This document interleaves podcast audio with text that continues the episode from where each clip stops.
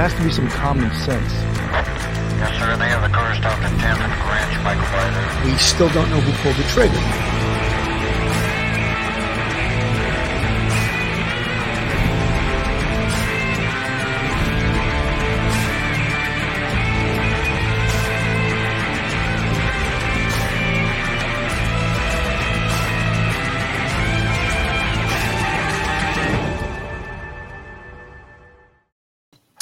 Hello, everyone, and welcome to Police Off the Cuff, Real Crime Stories. I'm your host, retired N Y P D Sergeant Bill Cannon, a twenty-seven-year veteran of the N Y P D, retired out of Manhattan North Homicide Squad. You know, folks, the election is over, and um, Governor Kathy Hochul is now the governor of New York State. During the election, there was a lot of talk, of course, what we're involved in, and it's the crime business.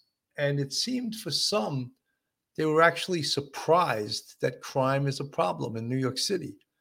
I don't know how or why that could be a surprise when statistics are kept up on what the crime is in the city and tells everyone, and it's been well publicized, that crime in the subways has been a huge, huge problem. Um, folks getting pushed onto the tracks. Uh, one day there was either five or six separate incidents of people getting stabbed on the subway. I mean, that's a real problem. And I think some of the problem is, is the way that we now police the subways. Instead of it being proactive, it's reactive. And I that is proven by the huge amount of money that the M T A has spent in putting cameras in the subway system, which is a great idea.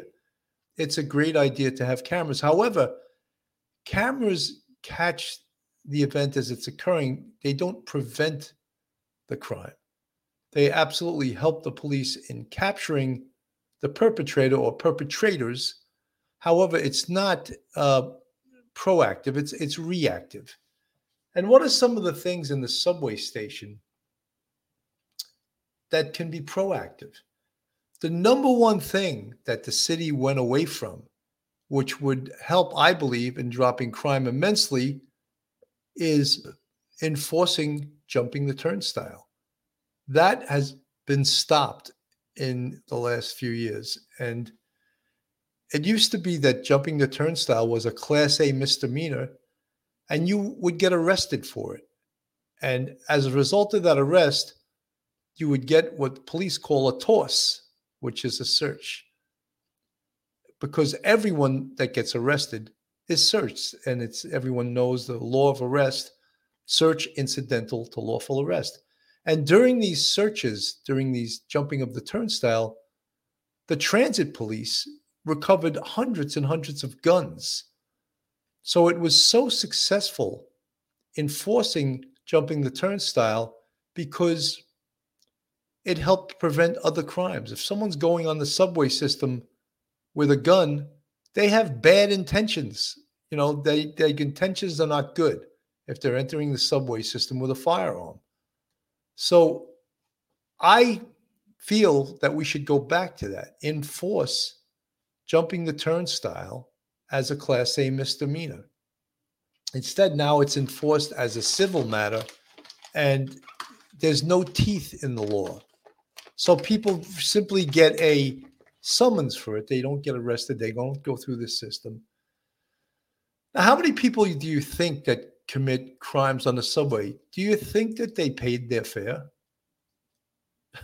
I mean, I, I doubt it. I doubt it. So just that in itself is a way to help crime fighting in the subway system, is to enforce the uh, jumping of the turnstile.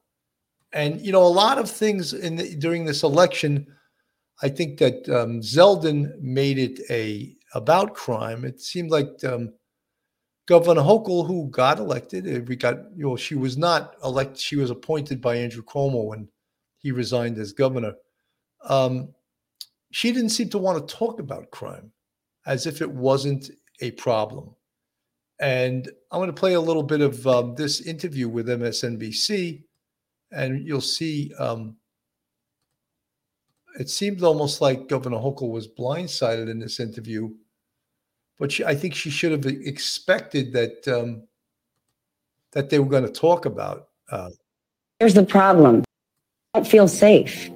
You might be working closely with Mayor Adams. You may have spent a whole lot of money, but I walk into my pharmacy and everything is on lockdown because of shoplifters. I'm not going in the subway. People don't feel safe in this town. So you may have done these things, but right now we're not feeling good. We're worried we could be San Francisco.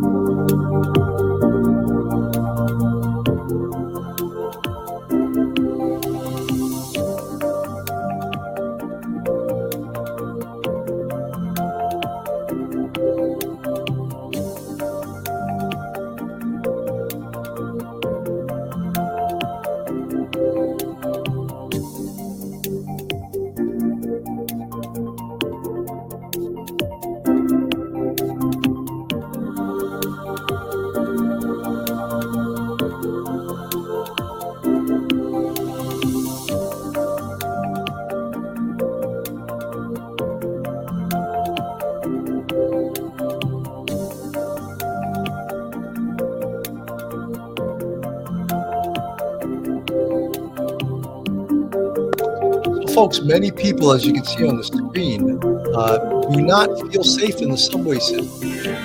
Um, crime's up thirty-four point four percent in New York City. It's been surging at rates as high as fifty percent since twenty twenty. And the subway system crime has been up much higher than on the street.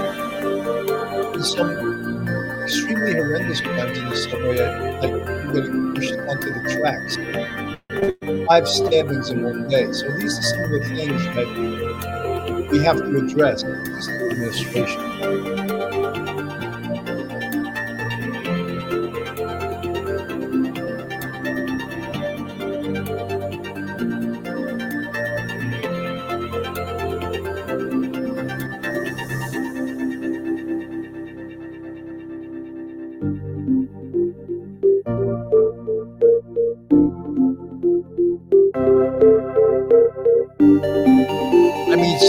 That uh, cameras in the subway doesn't make anyone feel safer because the camera's not going to block you. The camera is going to police, to help the police in an investigation post incident, post and it's a great thing that the M T A is spending millions of dollars on cameras.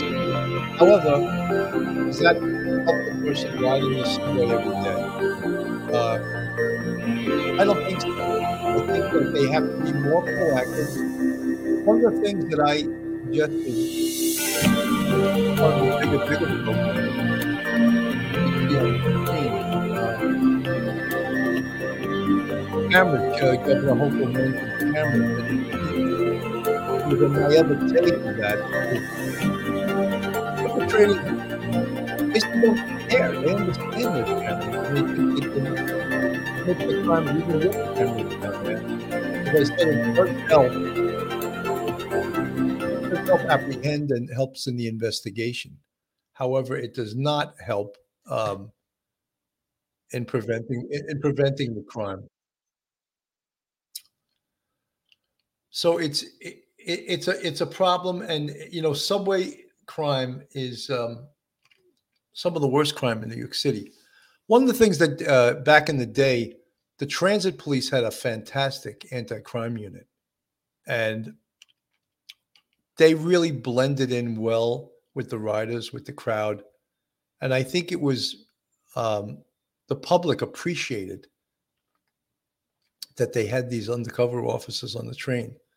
Now everyone knows there's no transit anti-crime. There's no street anti-crime. So bad guys used to be afraid of transit anti-crime. And I think that's a great thing. I think you should fear the police, you know, especially down in the subway. Uh, so it's, it's, what are they going to do? What are they going to do to, to help um, get this crime thing under control in the subways? Are they going to, Again, what their answer was, um, cameras. And cameras doesn't really uh, help. I mean, other than in the investigation. Um, after a series of, this is a, in a New York Times article, after a series of violent deaths on the subway raised concerns about safety in New York City, um, Governor Kathy Hochul and Mayor er- Eric Adams on, uh, announced a plan to increase the presence of police officers in the transit system. I think we would all welcome that. More, it costs a lot of money because they're gonna, they're not going down there. They're going down there on overtime. Um, Miz Hochul, Democrat, was less than, well, this was written before the election, said the state would help to pay for additional twelve hundred overtime shifts per day for police officers to patrol the subway to keep New Yorkers safe, along with continuing to install cameras inside trains. Uh, uh, Governor Hochul said that many New Yorkers were concerned about crime on the subway and that she would focus on getting that sense of security back. Um, violence has persisted. There have been nine murders on the subway this year, a level that is much higher than in the five years before the pandemic, when there were on average about two murders per year. I'm sure that doesn't make people that ride the subways feel good. A man was recently killed by a subway train in Queens after falling onto the tracks during a fight on the platform at rush hour, and a fifteen-year-old boy was shot and killed on the subway in Queens. Another man was fatally stabbed while riding a train in Brooklyn last month, and a homeless man was arrested for the murder. Mister Adams noted that forty percent of the murders were believed to have been committed by people with a history of mental problems. So that is a huge issue. And one of the things I know that they tried to do was to remove the homeless from the subway system. I mean, you would think that that would be just, hey, uh, you know, gee whiz. You got to, of course you should do that. Homeless people should not be living in the subway system. They should not be living on the trains to the exclusion of paying passengers sitting on a subway seat, going to and from their jobs. Just just absolutely crazy, some of the stuff that we and other cities put up with in regards to um, crime on the subways, crimes on the street, mental mental um, health, people living on the street, uh, attacking citizens. I mean, it just is, it's up to politicians to protect the citizenry, to give the police the tools to do so. And when they don't do that, they're not doing their job. And um, that's that was one of the problems, uh, one of the big issues in this past election, which, of course, we all know on Tuesday, November eighth, Governor Hochul was elected. Uh, the governor, she'll be serving for at least four years. Potentially, she could be serving for eight years or even longer if she's reelected. But crime in New York City is a huge problem because not only is it a problem in regards to um, New York City and New York State, but there's some policies that have been put in place that seriously hamper the job of the N Y P D. Number one, the diaphragm law. That's a law where it restricts the police from putting their knee or any part of their body on a perpetrator's body that would restrict the perpetrator's breathing while the officer got the perpetrator under control in order to get him cuffed. And if the officer is deemed to have put his weight on a perpetrator's back or whatever and inhibited his diaphragm from moving, the officer can be charged with a misdemeanor. How can you expect the police to do their job when they're threatened with arrest? When they're threatened with arrest for doing their job, it's it's it's really pretty outrageous. The other thing is bail reform. Bail reform has really hindered the police. Basically, it, it's a revolving door. It lets it allows dangerous criminals to get arrested and then just released uh, without uh, the judge having any discretion. If someone is a danger to the community, the judge is not allowed to consider that. How, that is lunacy. That is absolute lunacy that the judge cannot consider that the arrestee is a danger to the community. I mean, that is that is that is ridiculous. That is just ridiculous. Um, that was one of the things that in the past. Um, I want to just show you some some video of, of of incidents on the subway. That was something in the past that a judge, of course, could consider. Of course, that was one of the main things a judge a judge could consider. Let me play this for you here. We are going to begin with that shocking shove in the subway. Security camera video shows the situation as it unfolded on a platform at the East, East one forty-ninth Street Station on the sixth line in Mott Haven. Eyewitness reporter N J Burkett speaking to the victim about the terrifying moments and what saved him. He's live in the Cobble Hill section of Brooklyn. Newt. And that's right, Bill. He felt two hands on his back, and the next thing he remembers is staring at the lights of an oncoming subway. The four hundred ton train stopped just in time. Yes, he is grateful, but he's traumatized tonight. The northbound six train was rolling into the one forty-ninth Street station when the man was pushed. In this surveillance video, the suspect is seen pacing the platform. The victim is wearing a blue jacket and a backpack. At one point, the suspect lunges in his direction behind his back. Moments later, as the victim steps to the edge to look for the train, he is shoved to the tracks as the suspect takes off into the night. Push me like this. German Sabio survived the attack with bruises on his legs. He says the train came to an emergency stop just in time. I saw the train coming. Yeah. What did you think? I think the train was coming onto me. That's the only thing I can imagine, that I didn't make it. But thank God the, the, the train stopped on a time. I never think this guy was coming behind me. You didn't see him? I never saw him. At all? No. Sabio says he was lifted from the tracks by good Samaritans. He's seen the video, and it's chilling. He knew what he was doing. He knew what he was doing because he tried to do it the first, in the, in the one time, and he didn't do it, and then he went by, behind me. It's only the latest in a series of random, unprovoked attacks in the transit system. This woman was brutally beaten in Jamaica, Queens last month. Others have been shot and stabbed. Riders continue to ride in fear. I'm scared. Somebody may come behind me and push me or hit me or something, you know, you never know. I am taking the subway, but I'm keeping an eye on all my surroundings.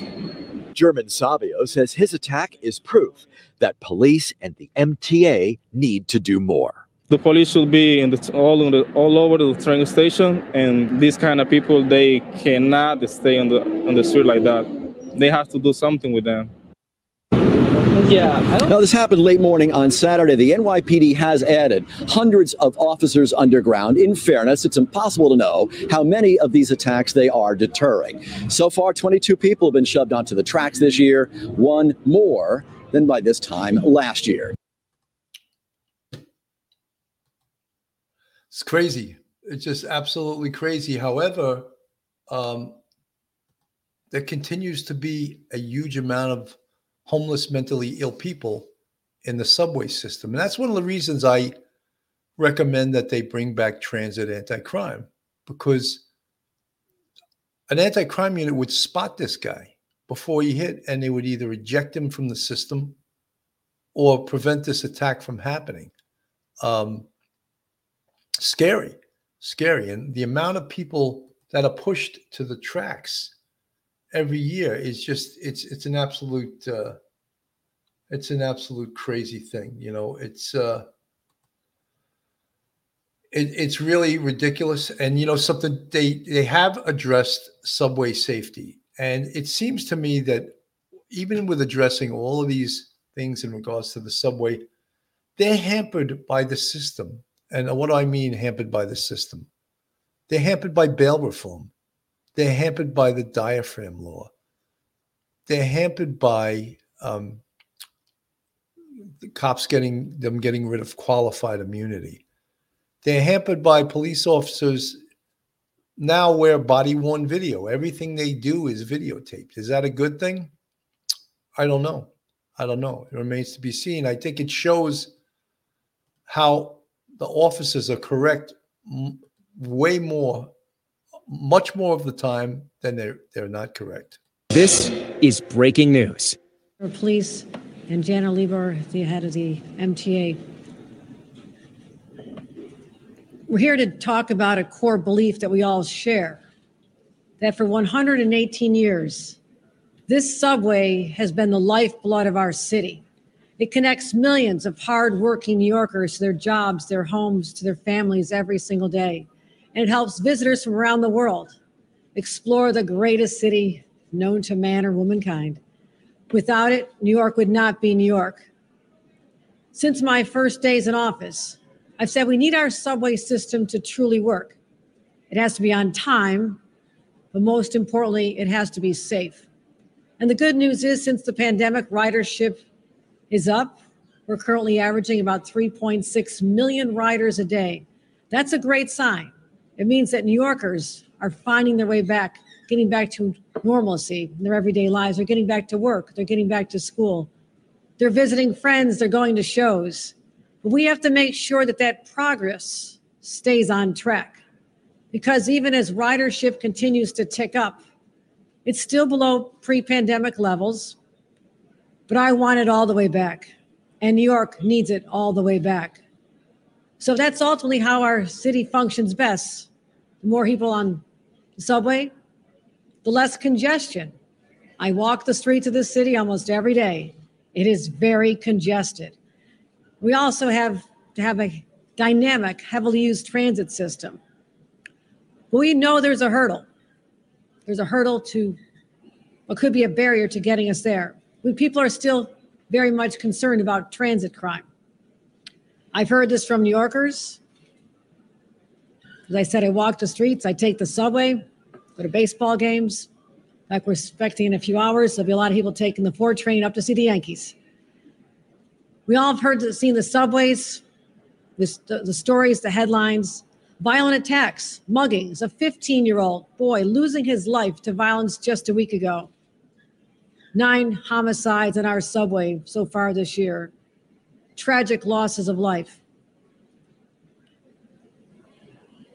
Here's what we have to continue to do. Focus on our, what we have in our control. Focus on getting that sense of security back. And I'll continue to use the resources of the state of New York and bring this violence to end. I'm constantly asking my team, and they're the best. We speak regularly about what we can do. I'm always saying, what can we do to make our subway safer? And my answer back to everyone, I say, do whatever it takes. And that's why we're here today, to be joined by my partners, these leaders. We have a crime-fighting strategy. We've leaned into proven law enforcement strategies, investing in new technologies that'll make a difference. And we're providing New Yorkers the support and the help they need. Here's what we're calling it. Cops, cameras, care. It's easier to remember, the three C's. Now, I don't want, I want to be very clear here. This is not something we started thinking about recently. Something we've been laser focused on, the M T A, N Y P D, since the beginning. The mayor and I have been working to find solutions literally since his first day in the job. I believe was January sixth, when we went to the subways together and talked about a new era of cooperation between the state and the city to solve these common problems that we share. We also talked about how we're going to continue to t- overturn every single stone in search of an answer, because my top priority as the governor of the state of New York is to keep New Yorkers safe. And that means on our streets, in their homes, and on our subways. What we're announcing here today is a beefing up of the police presence on the subway platforms and cars. Proud to announce that M T A police, where I have oversight, they report to the M T A, which reports to me, will be working with the N Y P D to strategically deploy more officers and allow them to increase their presence on the platforms and trains as well. It's a tactical approach. where is the need the greatest? How do we bring in reinforcements? We are the reinforcements, and that's what we're announcing here today. So here's how it'll work. You know, folks, it's uh, it's the same old story. We've heard this story before, and um, really, it's how you deploy your forces. If if your transit police are down there and they're they're scarecrows and they're not engaging the criminal element down there, then they're just the same as cameras. And I'm not criticizing the officers at all. They're up against tremendous, tremendous odds down in the subway. Marilyn Mineta, do you know who Hochul reminds me of? Nancy Pelosi with the eyebrows in the middle of her forehead, up and coming. Nancy Pelosi, they look related, just being silly. If I don't laugh, I'll start crying. Um, Well, they, you know, something that no, there's no plan for the subway system that hasn't been tried before. There's a blueprint for policing in New York City. There is, I've said it before, there's an absolute blueprint. And it was started over thirty years ago with the advent of broken windows style policing. But guess what? New York City has gotten away from broken windows style policing, because to use broken windows style policing, you have to concentrate on the low-level crimes, which they're not willing to do anymore. Therefore, when someone commits a low-level crime, you, the criminal justice system, must be willing to put that person in jail. And guess what? They're not willing to put them in jail. They are not willing to arrest for jumping the turnstile anymore. I told you that is one of the most effective things you can do in the subway system. You can arrest someone for jumping the turnstile, and it has a cumulative effect. People that get arrested for jumping the turnstile many times are carrying guns. And when you're arrested for jumping the turnstile, you recover a gun, you just prevented a robbery or an assault, because that person was not on the subway system to do good things. He or she was on a subway to do bad things. But if you're not going to arrest people for jumping the turnstile, that's the low-level crime, broken windows. And that is what keeps people on the subway system safe. You can put up all the cameras. You can have live cameramen all over the place if you want. You can have all the cameras in the world, and it's not going to stop the criminal element from committing crime, the mentally ill from pushing people on the tracks. I mean, I think that's the most heinous thing, really, when you think about someone getting um, getting pushed on the tracks. I mean, getting pushed in front of a moving train. I mean, th- there's there's nothing as heinous as that, that someone could just push another human being onto the tracks. And, you know, a subway train is unforgiving, and most of the time it cannot stop. Under very few circumstances does it stop, but you have these mentally ill people in the system, down in the hole, as we used to call it, uh, creating havoc, committing crimes, pushing people on the tracks. Just absolutely crazy. Uh, I want this is another incident. Watch this one. It's uh, ridiculous, but they all are. Crime in our subway system. The plan just unveiled today has three parts: adding more cops, installing more cameras, and placing people with mental health problems at psychiatric centers. It all comes as police continue to search for the suspect in yesterday's unprovoked attack at the Myrtle Wyckoff Avenue station in Brooklyn. C B S two's Christine Sloan spoke with the victim in an exclusive interview. The victim tells me he can't move and that the attack has left him traumatized. Here's surveillance video of the suspect police are looking for. We warn you, the video is disturbing. Police releasing surveillance video of the suspect who violently pushed a man onto the tracks of a Brooklyn subway station at Wyckoff and Myrtle Avenues. In a phone interview, the victim, David Martin, tells me he's in severe pain. My collarbone is broken, and everything around it is sprained, so I could barely move my left side. The thirty-two-year-old is also terrified. I'm from New York City, and the trauma that I have seen on the way is pretty intense right now. Martin says the suspect, seen here jumping a turnstile and fleeing, shoved him as he waited for the L train.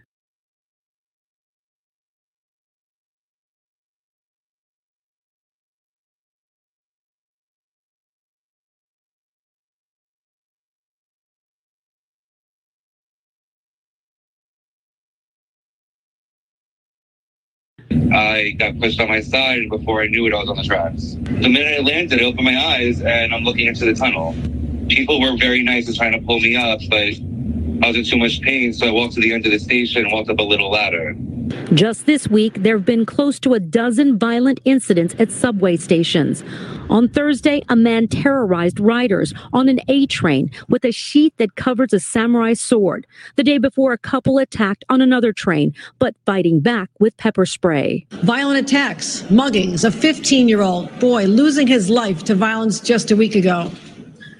Nine homicides in our subway so far this year. Governor Kathy Hochul's joint subway crime-fighting plan with the city comes just two weeks before the election. The initiative places more cameras at stations and deploys uniformed officers to platforms and on moving trains. But if New Yorkers don't feel safe, we are failing. And that's why the omnipresence of police officers and the removal of those who are dealing with mental health issues is crucial. Hochul's Republican challenger says it's not enough. It's months late, and it's many dollars short. And for the average New Yorker, they know what needs to get done to actually fix this, and they're barely even scratching the surface. Why aren't you talking about repealing cashless bail? You can have cops upstairs on the station, but you don't know if someone's going to push somebody in every part of the station. The mayor says the city will also target illegal encampments on the streets and get the homeless into inpatient treatment. The police union says it's not right to squeeze more overtime out of cops. The solution here is better working conditions. At Grand Central Station, Christine Sloan, C B S two News. You know, folks, it's uh, it's really crazy because also officers have... Uh, They have had it. They are basically overtimed to the max. I don't think they can or want to do any more overtime.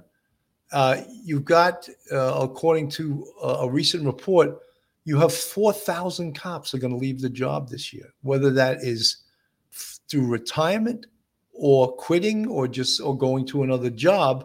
four thousand. Who is taking the N Y P D job right now? Are there enough replacements? And then when you replace veteran cops with rookie cops, there's a uh, there is a, a long um, process of learning the job. And it takes a while for a rookie cop to uh, to learn the job. Karen Kennedy.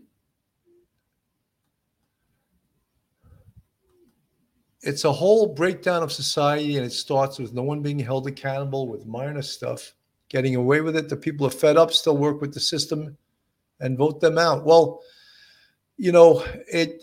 This is, as I said, there is a blueprint for policing in New York City.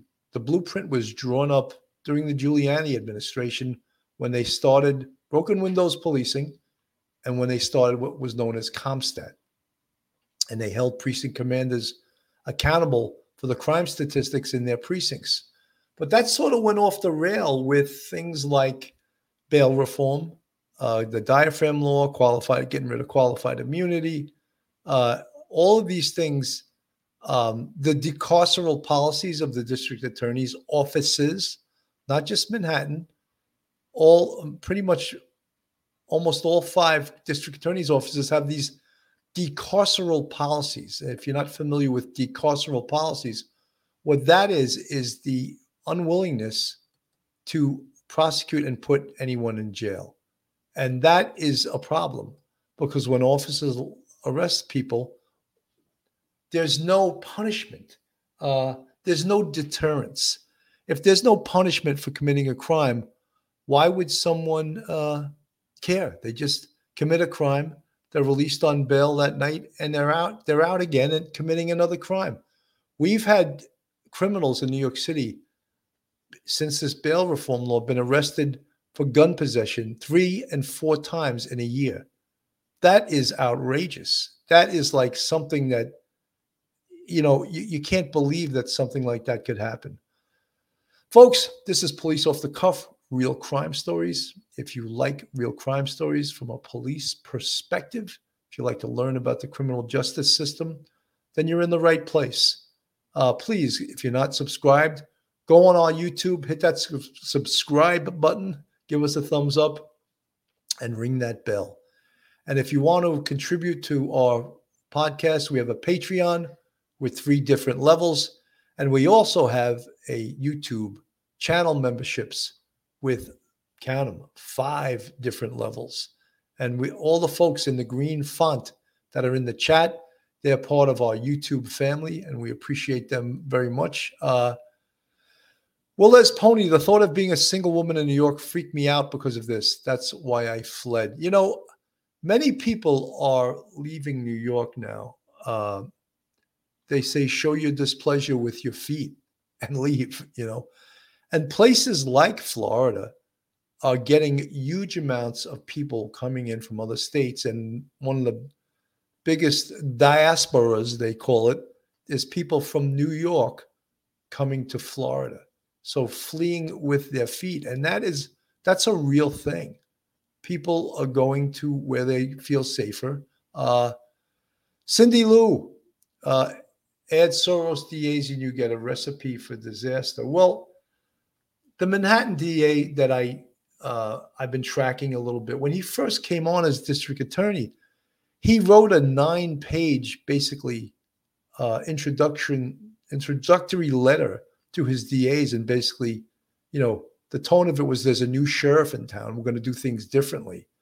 And one of the things he said, me being a former anti-crime cop and sergeant and a street crime cop, one of the things he said was that he was going to take robbery first degree, with a weapon, with a gun or a knife.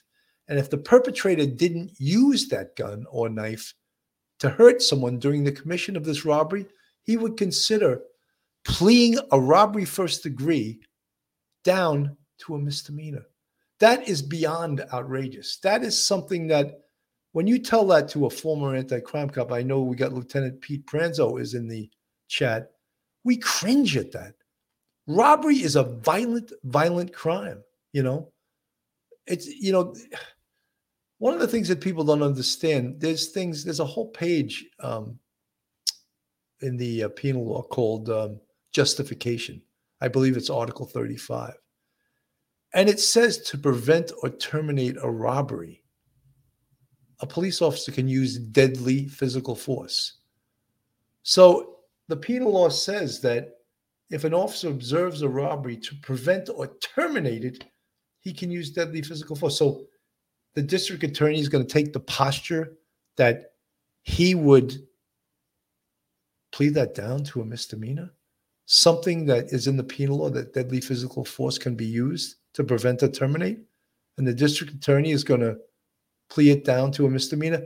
He changed his song a little bit when he realized he was hurting some uh, candidates that were running for office. And all of a sudden he changed up. But that is his posture. His posture is really not to prosecute and to take, it's something called diversion. Instead of incarceration or deterrence, whereby uh, having a penalty for committing a crime, there's something they put criminals in called diversion. And that's like, uh, I'll give you an example of what it is. That's like um,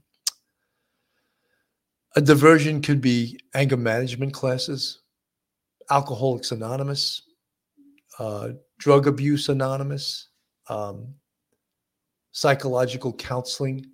Those are diversion programs. Do they work? Look, I'm not one hundred percent behind some of these diversionary programs, but for the worst cases, for criminals who continuously commit crime, I don't think you can put them in diversion. I think there has to be something called deterrence, and deterrence is penalty. It's like, you know, slapping someone on the wrist. But is that a deterrence? You know, look, we can discuss crime all night here, but it's the there has to be a deterrence, the deterrence being something that'll make a criminal not want to commit that crime again because he was punished.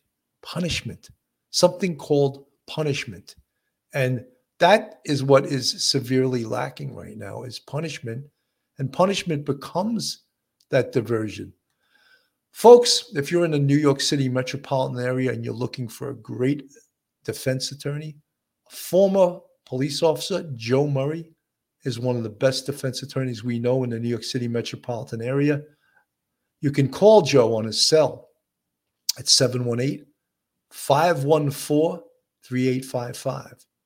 Or you can email him at joe at j murray dash law dot com. His website is j murray dash law dot com. Joe is a big uh, supporter of police off-the-cuff real crime stories. In fact, I keep trying to get him on as a guest, but he's so busy with his law practice that he hasn't been able to take the time out to come on the show. And I'll keep asking him, but he, he's a busy guy. Joe Murray, j murray dash law dot com, great defense attorney.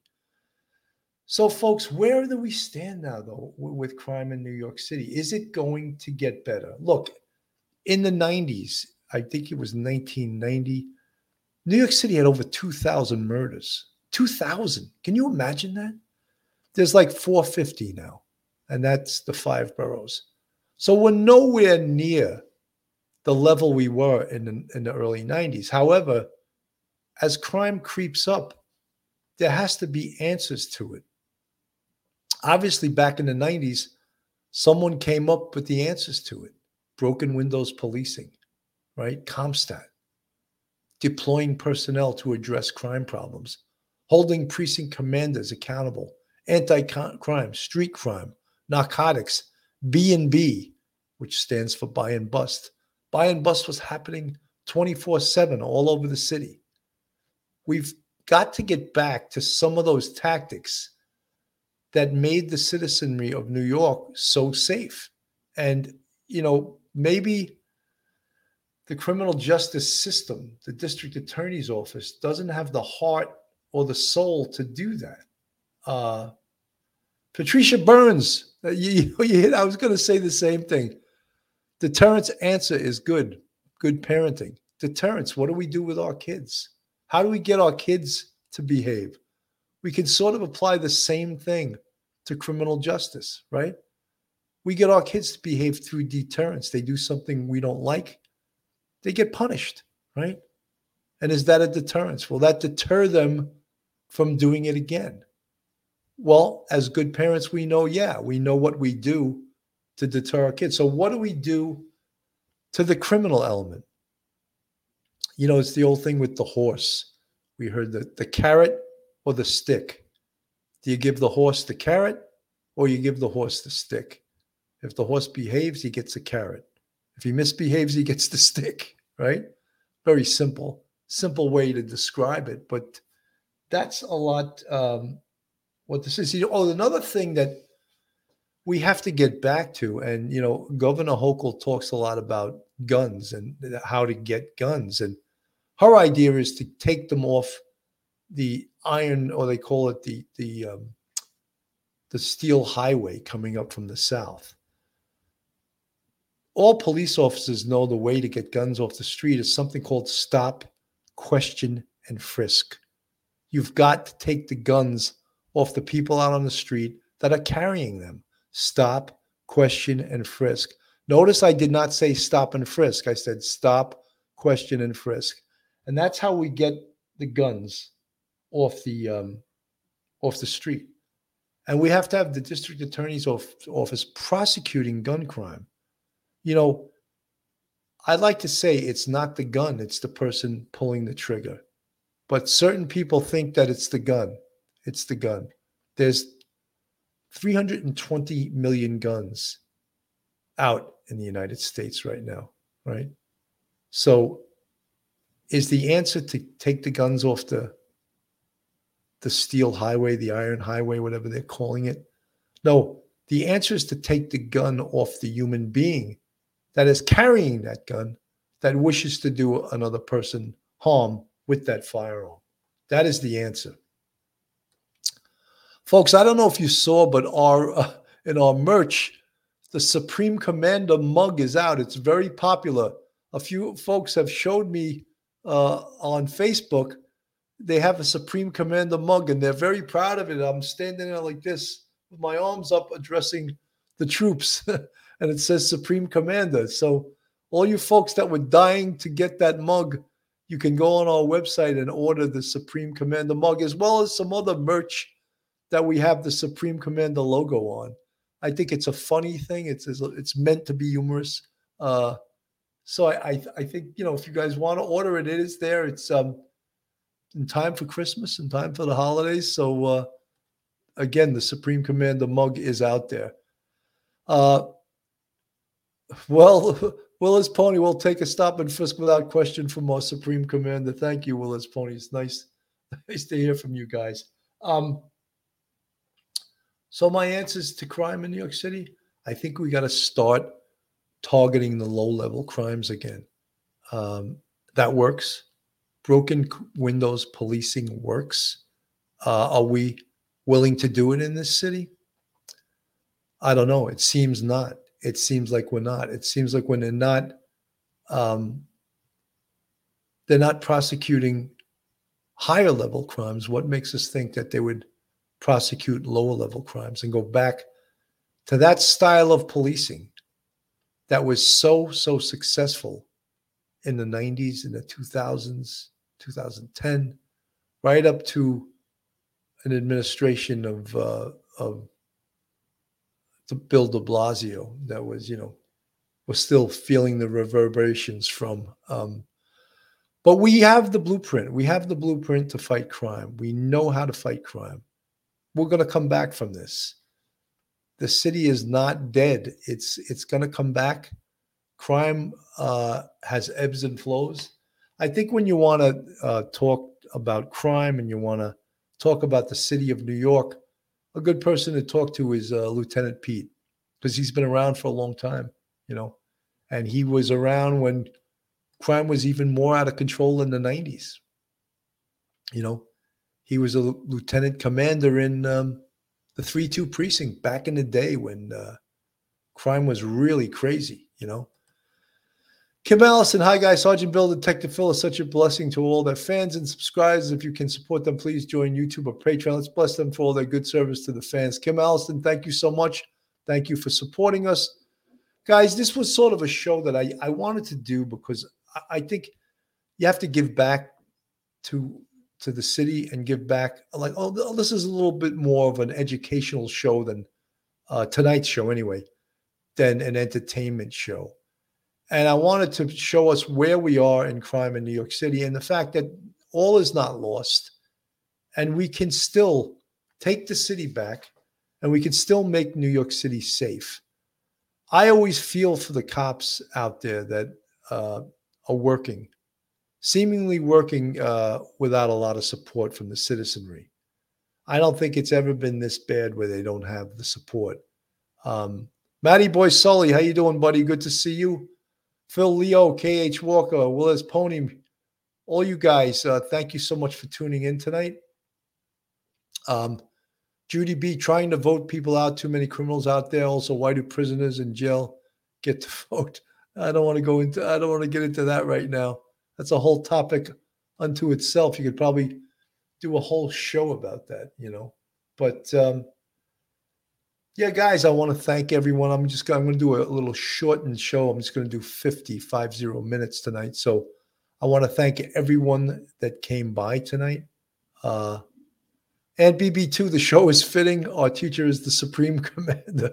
I, you know, I I love that. It's so. Uh, To me, it's so humorous, but it came out of something that was true. It was on the police department. And when I was an anti-crime sergeant, I jokingly told my guys that they should refer to me as the Supreme Commander. And they used to do it and play along with the joke, and it was funny. And thus, the coffee mugs, the Supreme Commander coffee mugs are now out there for you guys to uh, to enjoy and to get. The precinct I was in was the two four. When the Supreme Commander, I was a two four precinct on West one hundredth Street. Uh, Sissy Q grew up right next door to the five oh. Uh, so guys, again, uh, thank you so much for tuning in tonight. Every morning I've been putting out a one minute video just to say good morning and uh, to give a little bit a message of, is it joy? is it joy or just a message of saying hello and a message of, um, I don't know, of cheer and wishing everyone well. So guys, again, thank you so much for tuning in tonight. God bless. I'll see you tomorrow. One episode, just ain't enough.